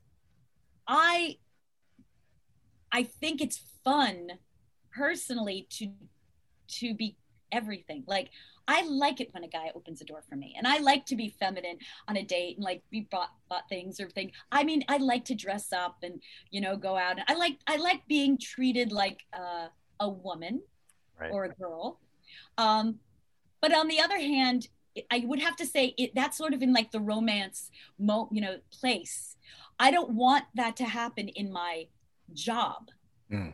in my work. Like in my work, I want to be challenged and I want somebody to go, okay, who's going to do this? You know, and then I have to, oh, well, she's a girl. So she's like, let's do the guy to do this. You know what I mean? Right, yeah. So I think that we're talking about in romance, you know, you can do anything.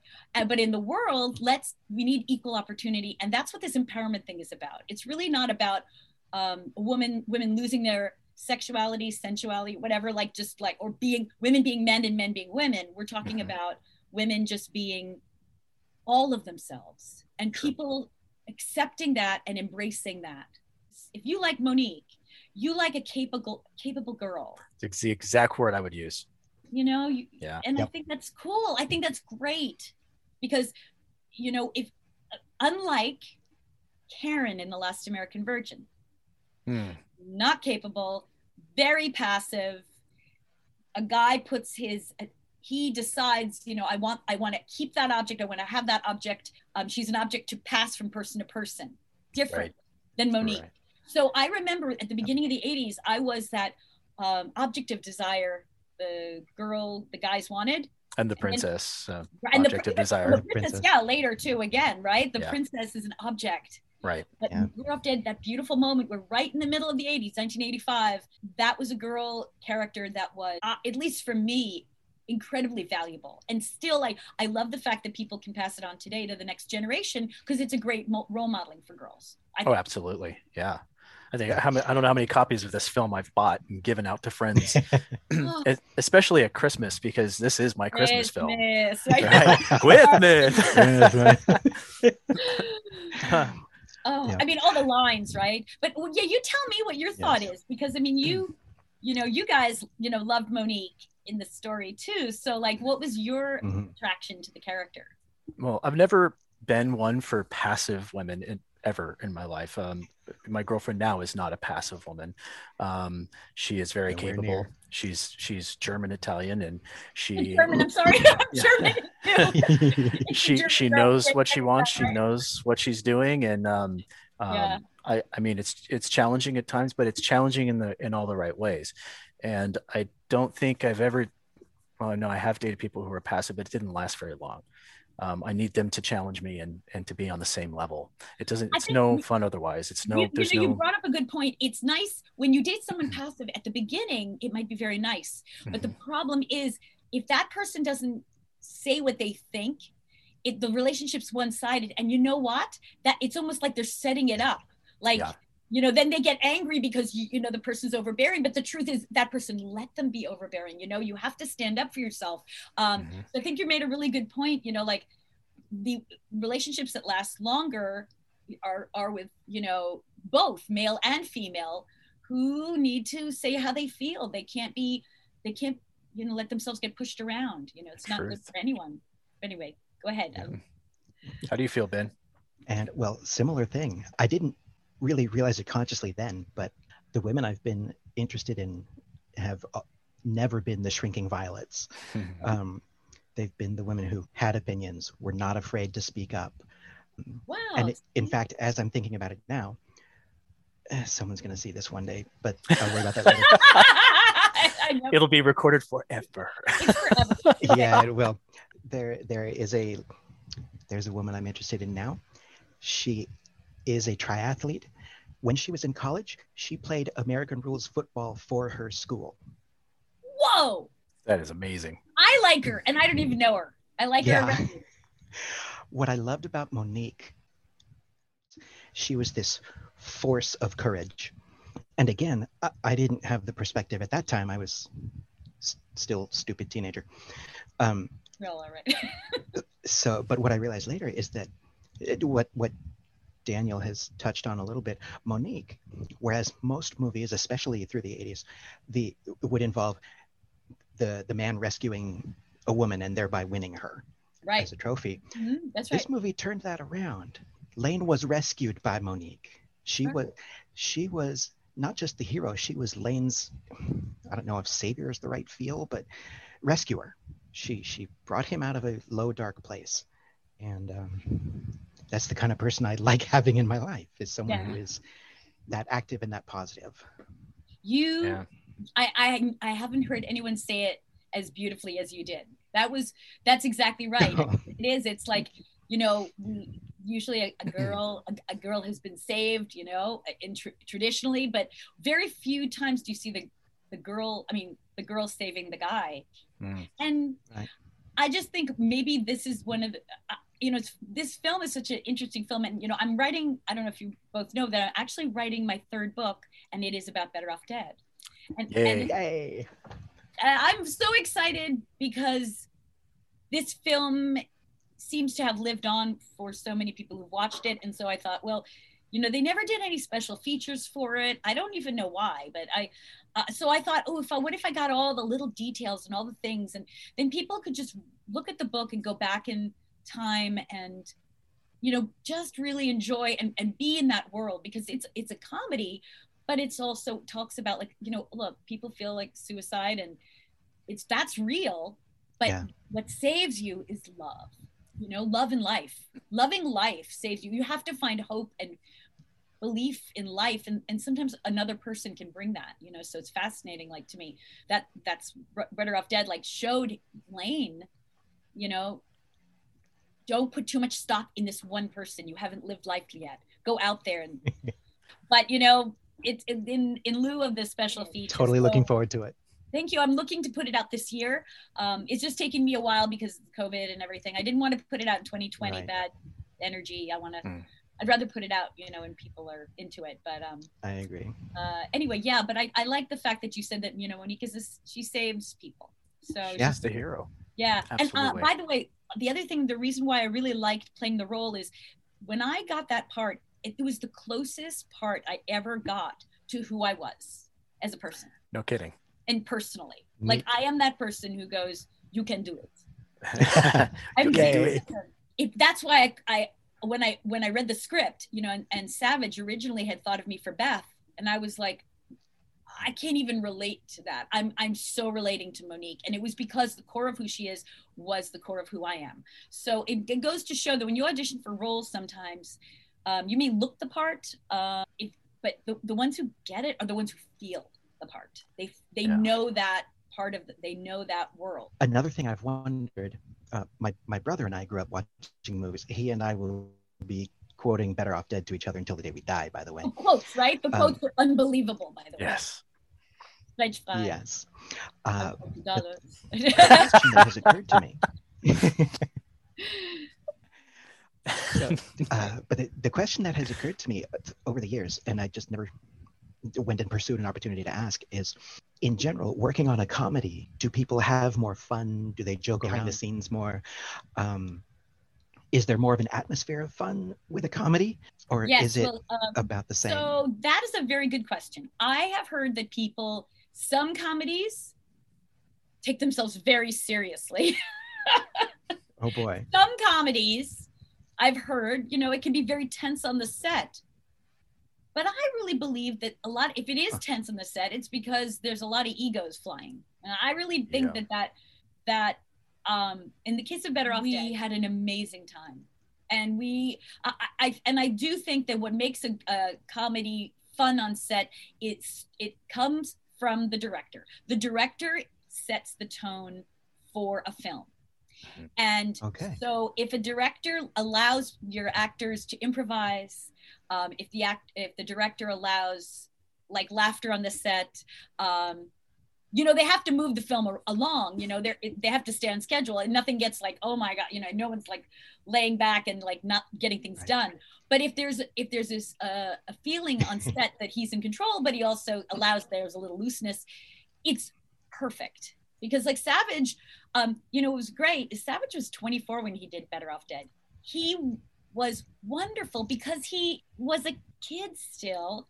So he saw the fun of it. So no matter what we did, no matter what scenes we did, he always was in the moment and he was always excited and wanted us actors to just, you know, we took his words and then he's like, okay, go, just do it. And what a great thing for him to be able to see people do his lines. And then also for people to extend it. And we know our characters so well that we add real fun moments. Taking a character and taking it off the page and becoming it uh, fully is to me like the biggest high. It really is just such a it's such a great feeling to be completely immersed and know that character more so than better than the words on the page.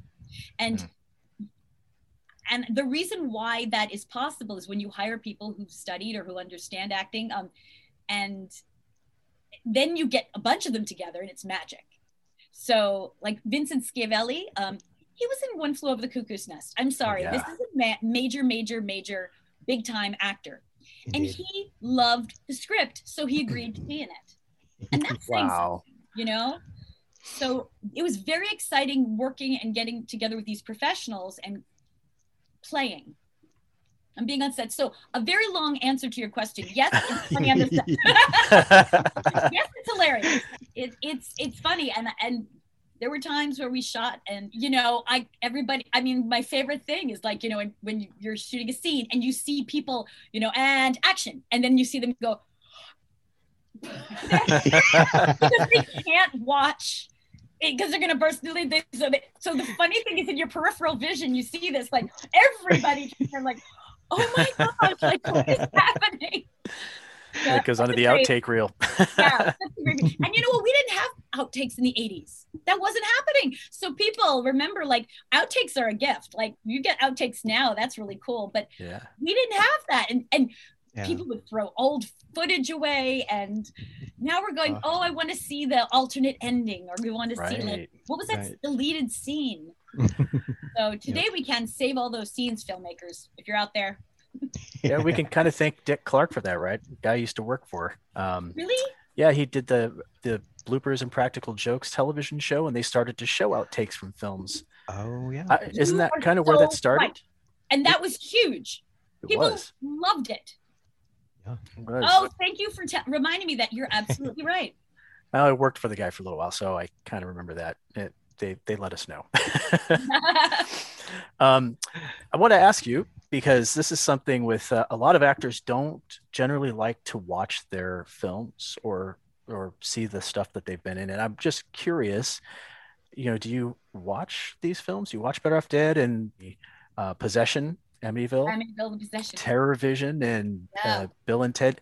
Do you watch any of these films still, or Uh, well, I I would have to say I don't have a problem watching my work. Although, like, okay, so there was some work I was I would go like, oh, I didn't do that well in it, or oh, I you know, but I still watch it because I learned from it, you know, and I'll be like, what? Why didn't it work? Maybe you know, I, I kind of like look at my work and say what would i have changed about it and i think that's just because i was uh, very young and so like you know i relied a lot on my instinct and um I was so busy and I was working and I was moving forward so much at that time that I had no time or to reflect or to look at my work. So I think a lot of actors will just keep moving forward because if they get too critical of their work that they did, then they can't act.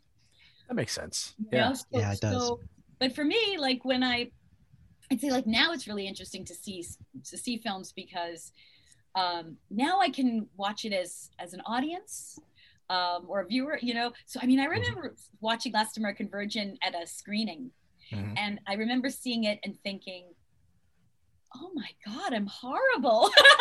I hate myself." You know. Oh no. no, but I'm saying like, you know, as a character, I was like, Yeah. I had no and I but then I was like, oh, I get it because I when I did it, I would not I I played it so you would not see it coming. And so that's why it's like a bomb at the end, like, whoa. Um, and with Better Off Dead, um, I watch it and I and uh, pleasantly like makes me laugh. Like I go, oh my gosh, that was so funny. That's still so unexpected.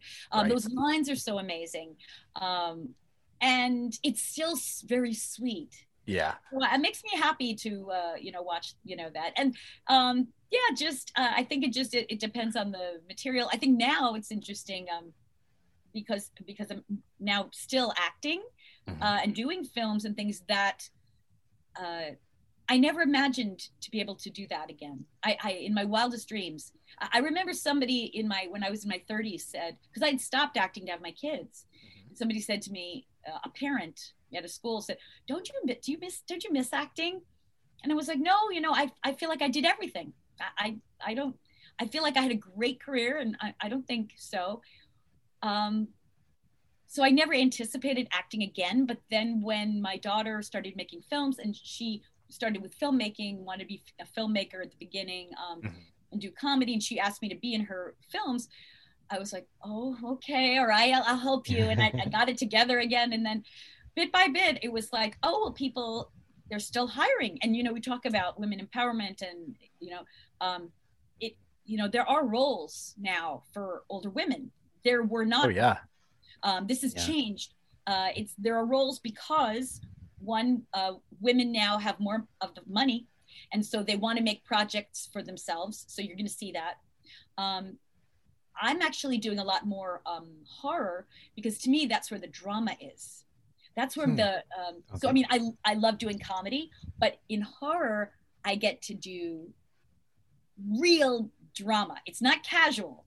It's not like you know, like a TV show is a little bit more like it's more a procedural and like you know you exposition and Yeah. you know this happens that and you move on and your your character and you stay with that character, but only the guest the guest stars come in and they give it that you know meat. You know. Yeah. So it's it's been really interesting and. I, I look at my life right now and I go, I wonder, like I've been doing some, you know, a lot of films. I'm thinking, I wonder if anyone will hire me for a series or a show.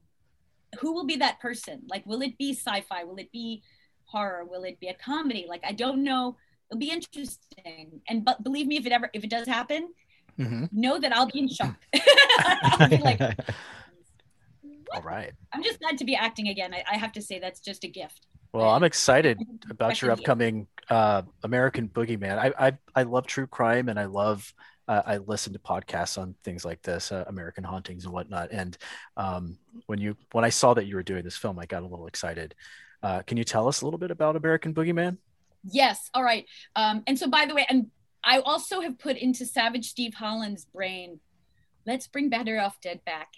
And let's have Monique get I would- because I would love it. that. Amanda said she would do it too, and Curtis would. So um, anyway, I put that in his brain. He was like, "Let me think about that." So anyway, yeah, you never know what's going to happen. Um, but um, so here's what, what's what happened um, during COVID. uh, you know, during the worst part of COVID last summer, um, my daughter auditioned for a movie, and it, it, it was said it was a Bundy movie, and I remember seeing the audition. Uh, she was like, "Oh, look, I, I went for a Bundy movie. I had an audition," and I looked for it and I went, "Oh my gosh, I want to go for a Bundy movie." I'm like, "How did this audition? This is so cool." So she wound up. Um, so it turned out I looked at the list and all of a sudden it said Daniel Farrands, who I did Amityville uh, Murders with which, recently. Cool. Which was Wow. a sort of, of a from I, for those who don't know, I did a movie called Amityville: The Possession when I was 20, and I played the daughter in the story. Uh, it's about a haunted house um, and a family that there's a lot of um, domestic abuse. And then I wound up playing the daughter in that film, and then uh, Daniel Farrands had seen it, and he is the writer director of Amityville Murders, and he cast me as the mother. Now in the same story, so I play the daughter one film, then mother in another. Then so she auditioned for this movie, and she wanted to know. We didn't think she was going to get it, or she didn't think she was going to get it, and I thought. I was like, Daniel, I got, I want to find out what he thought of your reel. So I called him up and he's like, well, you know, um, I didn't see her reel. And I went, what? like, what? You did, wait a minute, wait, she sent her reel. So I guess he never got it. I don't know why, but he asked her to send it and she resent it to him. And then he called me uh, like a few days later and said, well, she, I, I gave her, she's got a, the part she went for actually, we're giving her a, a, a better part. And I, and cause she, this is a more appropriate part for her. And we want you to do a cameo. And I went, Sweet. what a dream. Oh, fantastic. What yeah. a dream to act in this same film. And by the way, my daughter has never done a horror film. She's acted before. She's done comedies. Um, she's a lot going on right now. She's on TikTok. If you go to Sid and Olivia in a comedy, like they're they like exploded with TikTok, and they're on- she's on Snapchat um, with a show called Apocalypse Goals. She's writing for Smosh now. Um, so she's really doing a lot of work. But this horror film, just the idea of um, us working together on, on on drama was amazing. Maybe some actors, you know, if they own the project, then they can hire their own children, and you know what I mean, like that they can make Yeah. that happen. But this was not that way. And if I wasn't right for the role, I wouldn't have been cast in it. So, um, but The stars aligned. yeah, it's lovely. It's, it's a moment. It's a moment that I wish that I had had with Bill and Ted's, which was, wouldn't it have been nice for the audience to see me with Keanu again? Yeah. Um, and you know, Olivia auditioned for the daughter in Bill and Ted's also. No so kidding. imagine if Keanu and I had been my daughter Olivia. that would have been fantastic. Yeah, from a s- oh, by the way, a s- I, I have to bring up also in American um, um, American uh, Boogeyman. Okay. Uh, Lin Shaye is in this film. Hmm. She plays um, Bundy, Mrs. Bundy, and that's incredible. And I'm so excited that she was able to be in the film. Um, That's awesome. Um, and uh, Chad Michael Murray was he plays the lead, and uh, know Holland uh, Roden is um, also in the film. They play uh, they're like well, Chad Michael plays um, Bundy, and Holland Roden uh, plays a detective. And I, I think I'm saying her name right. I have to start getting these names correctly. And then um, Jake Hayes is going to be a new person you're going to, to keep your eye on. Jake um, plays a detective, um, and he's wonderful. He does an amazing job. So what do you know when this is coming out, or when around the time it's going to be released? They told us August 16th, but I don't know if that is in the theaters or if that's just um or if this that's everywhere but i think i think it is i mean they had made an announcement so Mhm. august 16th is supposedly when the film is going to be coming out but there's just so many cool things about this film Well, we'll people be be really surprised we'll be a- happy to plug it. Oh, thank you. I'll tell you know um, if I can get my um, maybe as we get closer, I can get Olivia and Jake uh, to join us for the podcast and you know get some their point of view. So That would be amazing. Oh, absolutely. Right. Pretty great. So I'm very very lucky, We very lucky delighted. actress, a lucky uh, mom person to be able to continue my career, act, and then have my kids. My, my absolutely. daughters, um, Yeah, um, that's fantastic. uh, by the way, also, I do have another film coming out, a comedy, and it is called High Holiday. Hi. My Holiday. guess is that it's going to come out. It was supposed to, I think, come out 2020, but then everything was so crazy with the election that I think they held on to it. Then it was supposed to come out on 420, but I, I think they're waiting 420. You'll see because Right. it's That answers my my other question. high holiday people. I'm Yeah. uh, I was gonna say uh, like high as in you know up above. Oh, hi, hi holiday. Hi. Uh, high holidays, you know. Um, but um, so it's I think it's going to come out around Christmas because it is a Christmas themed movie, Mhm. and um, it's with Tom Arnold, Jennifer Tilly, who is a dear Oh, wow. friend Okay. of mine. Yeah. Jennifer and I did a TV show called Boone, and she's lovely, she's hilarious, and she's adorable. And we have lots. So it was so great to see her. I was so excited. Um, and then Cloris Leachman is in the film. Oh, my. So unfortunately, I thought we, you know, we would all get meet her, and um, because I did a scene, but my scene wasn't with her, so I never got to meet her, which was kind of Aw. very sad. But Well, this is uh, kind of a smaller point, but it's another one of those little things that I noticed that that made me wonder. In the movie, uh, there's the there's the school dance, right? and at one point, Ricky picks up Monique and flings her around him, and she's so floppy, she's like a rag doll. And I was wondering, was that really the two of you?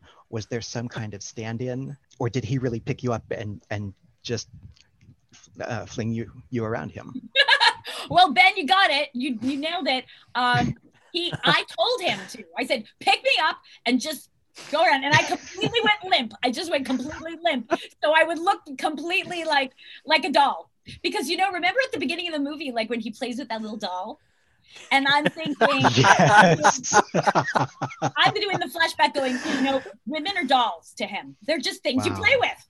And so I was like, just pick me up, and I'll just do this. And I'll be like, There's a continuity thing I will see every time I watch the film now. Thank Yes, you. right? Yep. It's so funny. I was like, I'm gonna be this doll. So we choreographed. That's an example of, you know, Savage didn't, you know, he was like, okay, you guys are gonna dance, and I'm like, oh, I have a great idea. Just pick me up. Um, so that was great that he did that. He, like flung me around and it just dropped me. Oh, it was brilliant. and then I was like, brilliant. uh, okay, I'm gonna get out of here now. was, but, but thank you for noticing that because it, it yeah these little things like that it's it, everything's thought out thought through uh you know even going into the the um pig burger when i walk into pig burger it was just originally it was just me walking into pig burger with john and i was like this is so boring you can't do it like that it's too boring put a blindfold around me and walk me in because That it was you. You Yeah. came up with that. That's awesome. Oh, that's wonderful. yeah, because it makes it so much more interesting. And Monique wants a surprise. You want to surprise Monique. You don't want her to know anything. You don't know what you want her to know where you what this this is a pig burger. You don't want to know it. So I I told like, right there. Like we were about to shoot it. I'm like somebody give him a blindfold for me. So It's so much Um, more intimate. Yeah. it- yeah, intimate and makes eh, you know every moment in a film. If the audience is watching, well, my goodness, you know it should be special. You Yep. know, make every moment count. And I just, yeah, I love that scene when John brings me in. Yeah, and then I discover the TV dinners, and I don't know any different because I'm, you know, from another country. Maybe this is gourmet. I don't know. Oh yeah. Yeah. Yeah. A little autobiography there from uh, Savage Steve. Apparently, his mom apparently was not that great a cook, and at one Christmas actually gave him TV dinners. I just Isn't read this recently. beautiful? So that's crazy. Just life, the truth. Nothing stranger than truth. I just love that. Poor Savage really loves oh man, poor guy. Oh. We are a podcast about our favorite films and series and such. And I, I have to ask you this: what yours are, and if you were a guest host, just say you're a mm-hmm. guest host on our show, what would you bring to the table? What what would you want to focus an episode on? Oh, if I was to, Uh, so if you're saying if I hosted a show, what would my idea for? Or if you were on our show and wanted to host with us. I'm just saying, you know, randomly, just throwing that out there. if I wanted to Subtle. hope with you, Was- was I that- don't- Is this- am I is, am I being asked out on a date? Is this How far can I go with this without getting killed? Let me see. no, I mean, if you really, if you, if you really wanted to join us as a guest host, we'd absolutely love to have it. And if you were to bring something that was a, a film or a TV series or something that really spoke to you, what would it be? I could go through all the work that I've done in my life. I could be, you know, something I could. Every episode would be another thing that I did, which is a long time. I've I've been acting since I was ten, so there's a lot. Um, I would also maybe do everything my daughter did, the films she's done. I would totally, uh, you know, bring up those because she is the next. She's the next big thing, and it's. I mean, and I just say that she could. She can say that. I, as her mother, can say it, but um, some of the things she's done, it's it's like a. I just sit there going, oh my goodness if people could see things through my eyes what i've Mm-hmm. seen in her career um, what she's experienced um, on another level if it was um, you know I, I, I actually had done a podcast at one point long long time ago and then i just brought in my friends my friends. So it was very fun. Like i like the idea of bringing like people i knew friend, friends um, you know, so I like, you know, I brought in Kimmy Robertson and, you know, being able to see people I haven't seen in a long time. I think that, I mean, that's another idea. Like, I really like the idea of uh, meeting people that I, I worked with or I was friends with. Another aspect would be meeting people that I would like to meet that I never met. So, in answer to your question, yeah, I think I would probably like to bring uh, acting friends, people who I've grown up with in the 80s and whether they be guys or girls meeting them online and really just you know having a love fest That's pretty cool. that's what i see In another interview, you actually mentioned that if Cusack called you tomorrow and said, "Hey, let's do another Better Off Dead," you know, or maybe Better Off Dead Two, that you'd take it immediately. And I, I'm wondering if you'd elaborate on that. How you imagine that the stories of Lane and Monique would have evolved. if you saw all the adults doing their lives but the kids now are interacting in the same school because no one left the town no one left the my goodness. and now Ricky has Ricky's the mayor and he has a kid who is head president of the student council. you Oh know? my! I can see his portrait in the city hall with a crocheted frame. Oh, oh gosh. exactly. And Yeah. you know, just like a giant picture of his mother. Like it's giant yes. without, you know, you know? Uh, I could see um, you know, Monique having, you know, they definitely have like a little kid who's like a ski demon, you know, like that. Um, and then of course, a very old paper boy Ah, yes. who is still after John. And you Still just, chasing you Lane. just see John going off, the, and then him chasing, you know, for the rest of it. But the kids are left, but there's a paper boy that will not leave the dad alone. Yeah. Is, is he Uh, driving yet, or is he still on that bike? That's He's the still question. on that bike. Yeah, no, he's still on that bike with his backpack, and yeah, he's got to be on the bike. Um, yeah, that, that bike is like the Lone Ranger's horse. I don't He's know got to if he have get it. a new bike. I don't know if that's part of it. I- I don't know if, if maybe if he got paid, he'd get a new bike. um, yeah, I think there's so many beautiful things that could be taken from that film. Oh yeah, absolutely. Anyway, yeah, so that's my my my two dollars. My two. Your two dollars. Oh, hey, uh, Ben, nicely I- done. I, I saw something there. You were drinking. I did I catch something there? What what were you drinking out of? Well, I was. Oh wait, who? what are you drinking? This out is it. It's just it's a favorite mason jar that I started drinking out of because it was a little more interesting than around glass. This is like over ten years ago, and Daniel spotted that I was drinking out of it uh, a, a, one or two nights ago. Oh, that's right. And it had to become Grandpappy's liqueur. Oh, I I love him, love him. Ricky, Ricky. oh my goodness. Oh, Laura, she made me laugh so hard. Oh, that was that scene was so we were doing really well. Okay, we were really keeping a straight face. Uh-huh. You know, um, she doesn't speak English. You know, où sont les toilettes? Uh, you know, at that you know, Savage wanted me to do Be- uh, Monique. That was the first scene I think we shot, and I had to talk with a French accent, but with a lisp. because he wanted me. Okay, it was just fascinating. I didn't know this, but they he wanted to make sure that people would really think I was very cute because he had watched all these movies where I was very scary.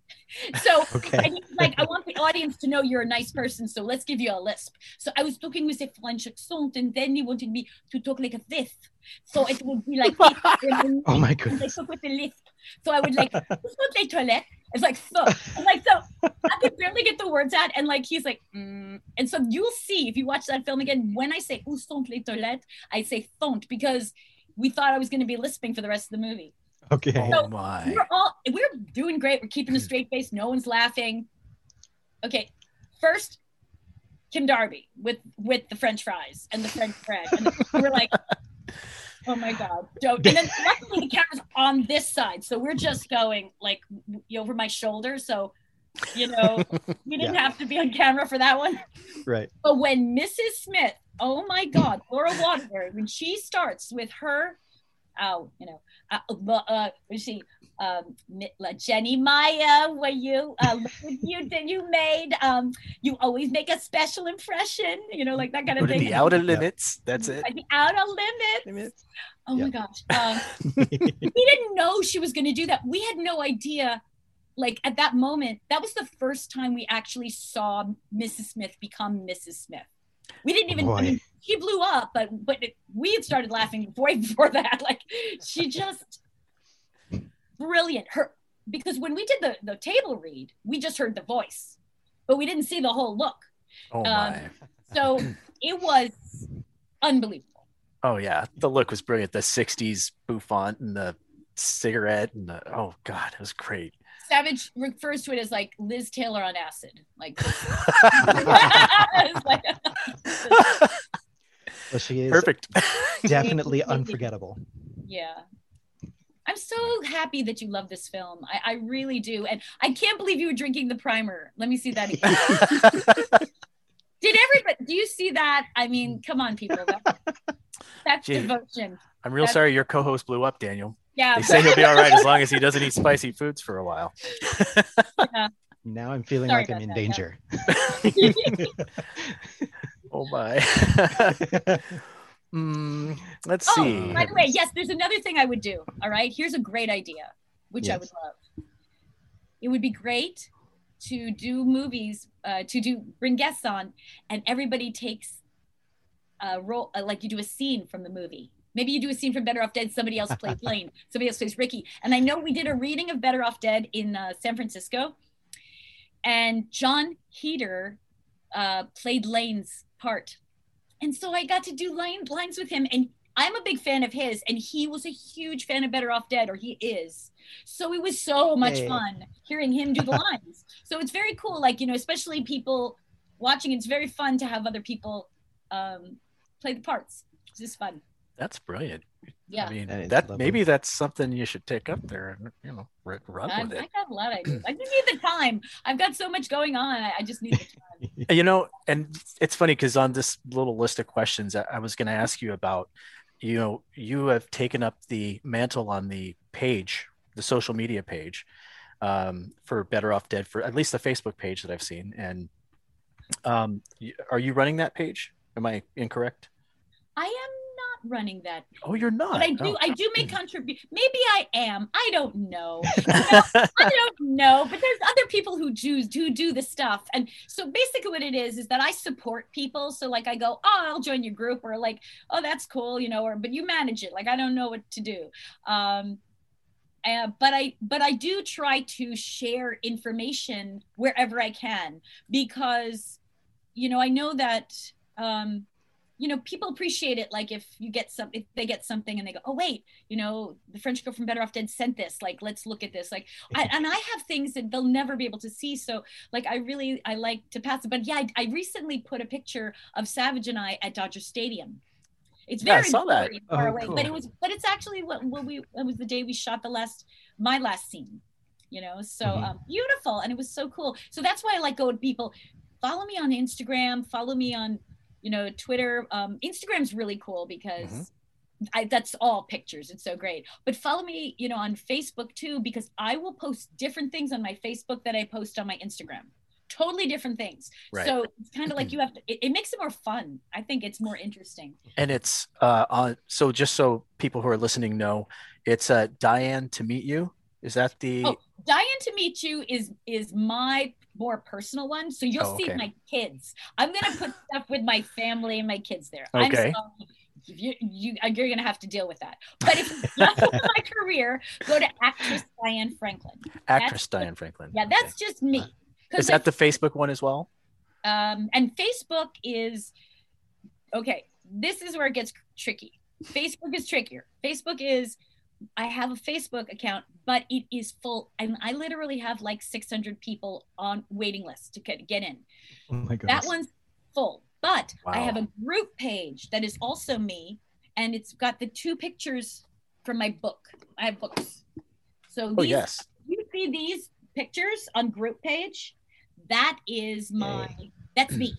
So i post things there as well so if you get on there that's like uh, so what happened is everybody is like friending me but then i can't let them in because I'm, it's full um, so i would do that and also diane franklin uh, it's a diane franklin 80 on twitter Okay. so Twitter, I do 80. things like new, more like news. Like if my certainly when my book comes out, I will tweet it. Um, Mm-hmm. Or Bundy, I will tweet things. You know, I'll I'll tweet things, but I would say I'm more regular on the Instagram Mhm. because there's more. I, I'll do like retro pictures. I mean, I love. I like surprising my audience. I like you know because I really feel that that's you know, s- s- going back to nostalgia, seeing some pictures you haven't seen, um, what's happening now? Do am I doing a convention? I actually Mm-hmm. have a convention I'm doing in Virginia uh, this year, supposedly if everything goes well with COVID. Um, Let's hope. Scares that cares. That's what it's called. Okay. And so have- there's one Okay. of them. Um, but they're a wonderful organization, and I'm going to do a, a, a convention for them in Virginia in end of July, beginning of August Mhm. and then I'm supposed to go to Florida. In, I think Orlando, um, Phantasma or ah, something like Phantas, fantastic. I'll say Hmm. uh, convention in Orlando in like October, and I'm supposed to do also 80s in the Sand Okay. in October, which is a week long 80s party. Literally 80s celebrities, Oh my 80s goodness. bands. Check out Wow. 80s in the Sand. I So- sound like a commercial, but I'm, I- they don't tell me to say this, but I've been going every year because it is amazing. A week long vacation with everybody who loves the 80s. hmm You know, that's the thing. If you love the 80s, you're going to meet people who love the 80s, and then you're going to see the real entertainers, not like a cover band, like the real, like Billy Idol, I think is set up for this year. So, like, but lots of bands. Wow, Um, okay. And then I'm Wow. supposed to also go to London, also in October, for something uh, that is called uh, the Misty Moon Gallery. Um, yeah, so it's good to connect with me on social media because you never know. And then I'm also, if you are, like photos or if you like my books, you can also go to dianefranklin.com and then you can, I can send you an autograph photo if you can't. Wonderful. So anyway, So the books are all available on dianefranklin.com. Are they on Amazon as well? Yes, actually, I recommend them get you getting them on Amazon because they're cheaper. But if you send them to me, then I or you if you buy them on Amazon, then and you come to a convention, I will sign your book for free. So that's Brilliant. the thing. If you buy the book, bring it to a convention, I will sign it for free. Yeah. You plan on doing any West Coast conventions in the future here? Not right now, but hmm. probably. You know, if, if it Wonderful. works out. And Let us know. convention, like people don't know this, but if you want an actor to come to a convention, call the convention people, like connect with the convention and request Okay. that person because they listen to the patrons. Hmm. And if you want someone to be there, you say, Hey, I really, really Okay. want this actor to be here. I would definitely go. I'd bring friends, whatever, because they really need to hear it from the patrons. And that goes for anybody, not just me. Hmm, okay. anybody who loves it. It's good to know. All right. Very good to know. Um, and just so I can clarify for anybody listening, because when you post a podcast, it can be listened to five years down the line. That's Uh, true. it's currently 20, 2021. So these appearances she's making are happening this year. right. The year Um, 3032, right? I'm, I'm no longer alive. Is not- or a- any of us, I don't know. Yeah, I don't want to say better off dead, but that's right. oh no. Oh, No, oh goodness. Uh, so we've got the plugs here for the for the books and for your for your social media um, you've got the ted bundy film coming out the american boogeyman Yes. uh, is there anything else you wanted to plug while you were while you had the opportunity here Okay, yes. all right Terrible, but I do, I do, I do. All right. well that's what it's this, this is your chance i mean Yeah, it's take like- it Mom, I'm such a mom. All right. So anyway, this is an extra thing. Um, my son is a musician. Okay. oh, wonderful but he's shy. Like I don't know. He like I'm doing this anyway because I, he's so and his music is so beautiful. But his name is Nick De Laurentiis, and he's on Spotify. oh And wonderful he does. Um, he's he. So he has his own music that he does, which is all I'm going to just say to you is it's he's poetic. He's beautiful. He's deep. It's gorgeous. It's not 80s. All right. It's Mhm. it's it's more contemporary that, but he plays the upright bass, Mhm. and so he Nice. is a uh, he plays an orchestra a classic orchestra so his music he's got the education to be able to write these incredibly beautiful songs all right so he has that and he also was in a band called swatches so that's very 80s um, and they have like an indie sound too so you can check him out on both those platform those things um, but if you do like 80s, I'm also going to plug Jake Hayes because Jake Hayes, who's also in the Bundy film, is a musician. oh and great he is on Spotify as well. Now, do not get confused. Do not get confused. Remember this. all My son has red curly hair. Jake Hayes has red straight hair. all right Not the same person. They are not the same person. The curly hair is Monique, son. Uh, straight hair, Jake. Okay, so, well so yeah I'm just Nice. clarifying that. you brought up Yeah. E.G. Daily um, and one of our other questions we had kind of on this list was how many of the cast do you still stay in contact with um, Yeah, I do. I in contact. E.G. Savage, um, Curtis Armstrong, Amanda. Um, actually, I ran into Danny. It was kind of funny, like about a couple of years ago. Like I just uh, ran into him. He was shooting something, and it was really funny because I was like, Danny, and he he just was. I, I he was like he put on little glasses and like we took a picture together. It was kind of funny, you know. Um, uh, so yeah, I mean, I don't I don't hang with Danny, but I do. Um, I what else did I see? Um, oh, and I saw Kim Darby. I see. I saw her. oh and Oh, nice. so sometimes yeah you know we wind up go you know meeting each other and seeing each other uh you know when in the olden days too like i used to hang with um amanda Wyss and heather langenkamp amanda and i want to do a movie together that's the thing that would be cool That yeah be does lane know that his his uh, squeeze and his ex squeeze are talking to each other that's what we have to do we have the exes we have to the exes getting together i like that that would be brilliant yeah i'd watch it. I'd never liked him. And what is it? Uh, no, uh, you know, we would have the thing where, you know, he'd be like, oh, you want to go get coffee? And I'm like, yes, but let's get a croissant instead. Right? Come on.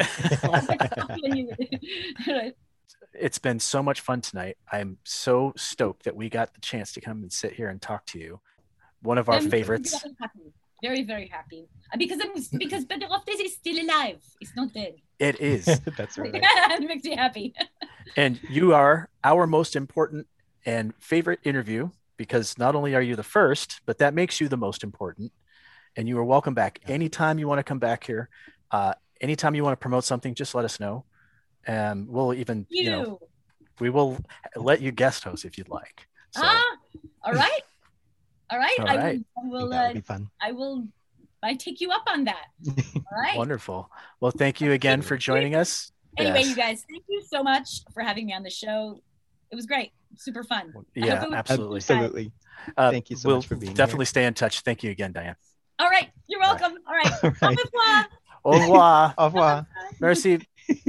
Como tali. À bientôt. Popped with Daniel and Ben can be found on most of your favorite social media platforms, including Facebook, Instagram, TikTok, and Twitter. If you like what you heard and would like to support the show, hop on over to Patreon and become a member. There you can get access to extra content, including uncut interviews and popped gear. For all other questions or content, check out poppedpodcast.com. Thanks for listening.